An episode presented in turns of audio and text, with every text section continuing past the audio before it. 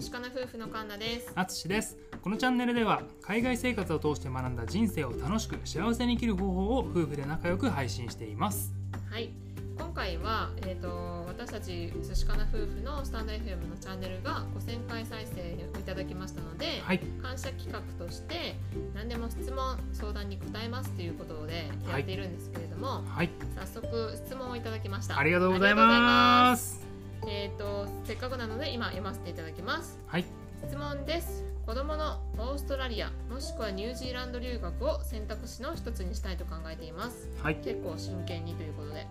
高校から親元を離れ一人で留学することについて寿司かなさんのご意見をいただきたいです。僕も中学校卒業後に親元を離れて高校生活を送った経験があります。当時の経験は自立心も育まれて人生のいい糧になっています。ぜひ聞かせてくださいということです。はい、えー、質問ありがとうございます。こちらはですねあのお名前出してもいいというふうに伺っておりますので、はい、えっ、ー、とスタンド FM でですねあのラジオチャンネルを持っていらっしゃる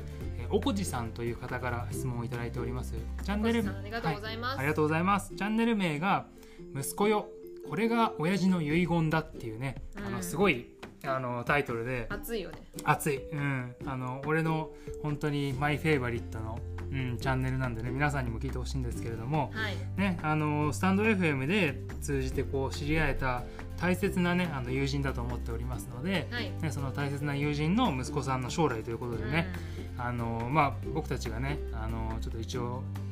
2日 ,2 日かけてね考えましたので、はい、うん、あのちょっとまとまってないかもしれないですけど、えー、っとねもういろんなことをね喋ってみたいと思います。はい、お答えしようと思っています。はい。ねまあこれまあね多分そのなんだろうな。まあちょっとねレターをもらった後にググったんですけど、うん、なんかこう表面的なメリットとして、ね、時差がないから日本とね、だからすごくいいとか、あ学費が安いとかねあのアメリカとかヨーロッパに比べて、うん、なんかそういうのはあのあるんだけど多分ねおこじさんが聞いてるのねそういう表面的な話じゃなくて実際に住んでる人からしてどう思うかっていうそういうところをね聞いてくださってると思ってて。で僕たちは別にあの教育に関しても詳しくないしあの実際ね自分たちで高校から留学した経験もないんですけれどもあのねまあ正直に思ったことをお話ししたいと思います。はい、はい、じゃあまあどっちからいこうか。これ俺からいく？どうぞ。えっとね結論から言うと、えー、やった方がいいんじゃないかなと僕は思います。はい、はい、でなんでかっていうとやっぱりねあのまあ、いい面悪い面あると思うんですけど一番はまあねおこじさん言うように生きる力がつくと思うし、うん、視野が広がると思うんだよね、うんあのまあよくねこういうことを言うと思うんだけど実際に僕日本にいた時にあのなんだろういろんなことを知ってると思ってたし、うん、知識として知ってることもあったんだけど、うん、実際に来て実際に目で見て、うん、出会って体験してみるとやっぱりね全然違うんだよね。違う、うん、あのね例えばいくつか例を出すとなんだろうねその何時になったらお参りする。おなんていうの？お祈りか。お祈りを必ず欠かせない人とかさ知識では知ってても実際に職場にそういう人がいてさ、うん、ね、実敷にさ地面に布を敷いてそっちに向かってさ、うん、お祈りしてるみたいな、うん、そういうのって目にしないとどういうふうにそういう考え方の違いがあるのかとかさ、分からないと思うんだよね。それは俺日本に行った時には知識としては知ってたけど感覚としては全く分からなかったし、そういうね価値観の違いとかもあるし、まあ、宗教とかね。あとはまああのこっち個人売買個人売買が結構ねあの盛んでうん、でそのねその人の持ってるバックグラウンドによって交渉の仕方とかね全く違うんだよね、うん、平気で嘘つく。でも そういうなんだろう考え方が違う。でも、うん、なんだろうそれってただの、ね、考え方の違いであって、ねそれがいいか悪いかは別としてね、でもなんかそういう考え方をする人もいるんだなっていうさ、ねなんだろうそういうのって日本にいた時には分からなかったからそういう中で、ね、そういう世界の中でなんだろう外国人としてしかもね、その母国語を喋れない状態で生きていかなきゃいけないっていう経験っていうのは多分ものすごくいい経験になると思うから、俺はあの行ったらいいんじゃないのかなと、はい、思いました。はい、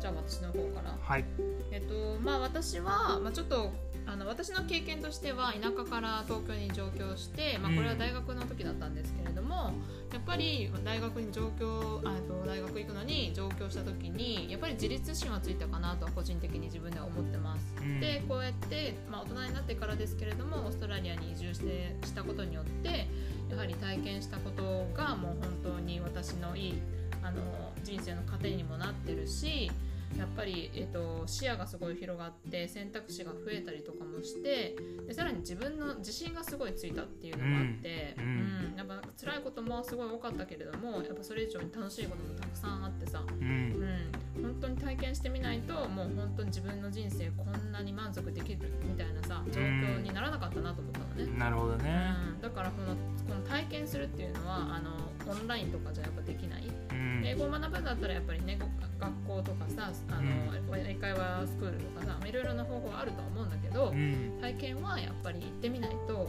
あの得られないものかなとは思います。うんそうだね。うん、私やっぱりその友人大学の友人もそのアメリカに1年うん。高校の時に留学をしてたみたいなんですけれども、やっぱりその話何回も何回もやっぱ聞いてるし、うん。やっぱそのね友達にとってもすごいかけがえのない1年だったん私たちがメルボルンにいた頃に、えっと友人を通してあの高校を卒業してから大学に入るまでの間の時間ギャップイヤーのじああの時間に、えっとちょっとこちらメルボルンにあのホームステイじゃないけど、うん。えっと来た子がいてでちょうどね私たちのその友人とシェアハウスで一緒に住んでたから私たちも一緒にね生活してたんだけどさ、うんやっぱねその子もさ最初はやっぱりあの戸惑ってたこともあったけどやっぱいろいろなことをやってみてすごい楽しいって言ってたしう、ん。うんそういうのをやっぱ聞いてるとやっぱ若い頃からさいろいろやっていくっていうのはな大事なんだなってすごい思った。うん本当だね。ね若い時からさそういうチャレンジしたりとかさうん。ね視野がねやっぱりねその時から広がるっていうのはうん。ものすごく大きいことだと思うんだよね。ね特になんだろう日本ってさあのまあ住む場所とかにもよるだろうけどうん。うんねこうちょっと暗い雰囲気が流れてたりとかうん。ね将来どんだけなんだろう税金払わなきゃいけないんだとかさん。年金もらえるのかとかなんかさうん。なんとなく暗い雰囲気を感じる時もあるんだけどでさそれをきなんだろう一つ一つの価値観として持っててでそれとは別の世界の価値観っていうのを一つ持ってるとそれがなんだろう比べることができるんだよね。そうだね。二つ軸を持つことでその一つを見るときにあこれってどういうことなんだろう。あ他の可能性あるよねとか、うん。ね、そういうことを多分ねアイディアとして持てるようになるんじゃないかと思って、うん。うん、それはあのあの俺個人的にオーストラリアに来てから知ったことだからう、ん。うん。なんかねそれはねあのいいんじゃないのかなと思う。はい。うん。まあ私たちまだ子供はいないんですけれどもそういうふうに受け入れた時に、まあ、逆に親の気持ちもちょっとわかるかなと思ったんだよね。うん。やっぱり大事なねその息子さん娘さんをさうん。遠い国にさ行かせるっていうことは結構さ親としてもチャレンジだしうん。お金も時間もやっぱかかるし、ねうん、なんかそういうサポートがやっぱすごい大事になってくるんじゃないかなと思います。うん。うん。そうだね間違いないね。うん。まあ、何よりもその本人のね気持ちもさ大事だなと思う。やっぱその子もねやりたいから来たっていうふうには言ってたけどねやっぱり私もさずっと留学したいとか海外出てみたいと思ってたけど勇気がなくて結うん。局ずるずるずるずるとさあのオーストラリアに来るまで海外出れなかったのね。うん。うん。なんか親も一応行きなよとか言ってくれてたんだよ。うんでもやっぱり行けなくて、うんやっぱそれは本人の気持ちがやっぱりあのね。私がちょっと、うん、踏み切れなかったっていうところがあったので、うん。まあ、家族のサポートもしっかり周りの人たちのサポートで現地に行ってもさやっぱりその高校生だとさやっぱ何もできないじゃない、うん。うん、だからそういう風にサポートしてもらえる人がある程度、ね、いないと、うん、やっぱり難しいのかなとも思うから、うん。そういうところもあのちゃんと視野に入れて検討した方がいいのかなとは思います。うん。うん。あのあとはそのなんだろうこのレターをねいただいて思ったのが高校から親元を離れるっていうところに多分ねあのおこちさんのあのなんだろう経験から来るねこだわりというかさ、うん。それがあるのかなと思うんですけどあのその時期についてはあのなんだろうちょっとフレキシブルに考えてもいいのかなっていうのは思ったかな。うん。例えば、あのなんだろう中学校の時とか高校の時にうん。1週間2週間交換留学とかさ、うんうん。もしくはねあのちょっと一旦旅行で行ってみてうんうんでそれでなんかこう楽しい思い出を作ってうんなんかこう興味を持つとかさうんねなんかそういうあのいいイメージを持たせるとかさうん。なんかそういうステップを踏んでみてもいいのかなっていうのは思ったかな。うん、うんあのなんだろう。やっぱりさ行けって言われたから来ましたってなっちゃうと、うん。あのねせっかくの経験もねやらされてるやらされてる感がで、ね、出てしまうと、ね、せっかくなんだけどもったいないから、うん、その本人がね行きたいっていう気持ちを持ってね、うん。行けるタイミングでるしねあの背中を押してあげたらうん。いいのかなっていう気はしたかな。うん。うん、であとね、そうん。うんあどうぞ。うんいやいやどうぞ。あえっ、とじゃああのデメリットというかちょっとあの気になった点もねあの正直に伝えた方がいいなと思ったので言います。これあのどう本当かどうか分かんないんだけどあのオーストラリアのあの学校あの特に小学校と中学校は自立性をこうなんだろう育てるためにあの特化してるというかそ,、ういうのが良さでもあるんだけど逆にあの詰め込んだりとか宿題をやらせたりとか、うん。なんかそういう文化というかそういうのはなんかちょっと日おおらかというかね。本よりは緩いっていう。だからやらない子は本当にやらないみたいなうん。なんかそういうのがあったりするのであのなんだろうもしその高校を卒業した後に日本の大学でとか、ね、なんかこう学力を上げてみたいに考えてるのであれば多分学校をちゃんと選んだ方がいいんだろうなっていうのは、うん、思ったかなその学力がさ、うん。ね、高校で行ったけどなんだろう言語でつっかえてる以外はやってることなんか中学レベルかよみたいなさ分かんないけどね。うんうん。なんかそういうのがこうあるのかなっていうのが一つとうん。あとはまあ治安治安は基本的にあのいいんですけど日本はやっぱり良すぎるので、ねえ日本に夜もね夜そうそうそう。うん。ね、っていうのとあとはあの、まあ、繁華街とかの、ね、夜まあちょっとねあんまり行くことはないとは思うけどあのドラッグとかねそういうのが、うん。あの場所によってはあったりするので、うんあのなんだろうそういうところからちゃんと離れる離れたりとかうん。あとはまあそういう子たちがそういうところに行かないようになんだろうまあサポートがしっかりあるとかね、うん、なんかそういうのがこうあのステップをちゃんと踏んだ上で場所選びとかをされるといいのかなっていう気が、ううんん、しました。とは私も聞いた話その中学で、えっとまあ、親の都合で海外に移住した方で、えっとそのね、学校は行ったはいいけれども友達がやっぱりなかなかできなかったっていう、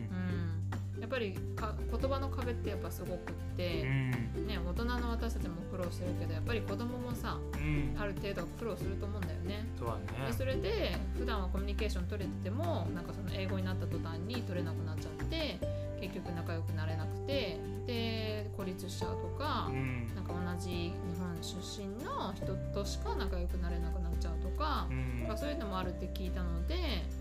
まあねやっぱり語学をある程度勉強させてから行った方がいいのかなと思うのと、うん。なんかあとは趣味を作るとかあ例えばスポーツとかなんかまあ好きなことで話が膨らむだろうから、うん。まあ、そういうのをねやっていって、えーとね、そういうのを一緒に楽しめる仲間を見つけれるようにうんっていうのもありなのかなと思った。そうだね、うん。何かをこう一緒になってやれるとねそう言葉の壁を、まあ、結構超えてね仲良くなったりできるからね。そう。う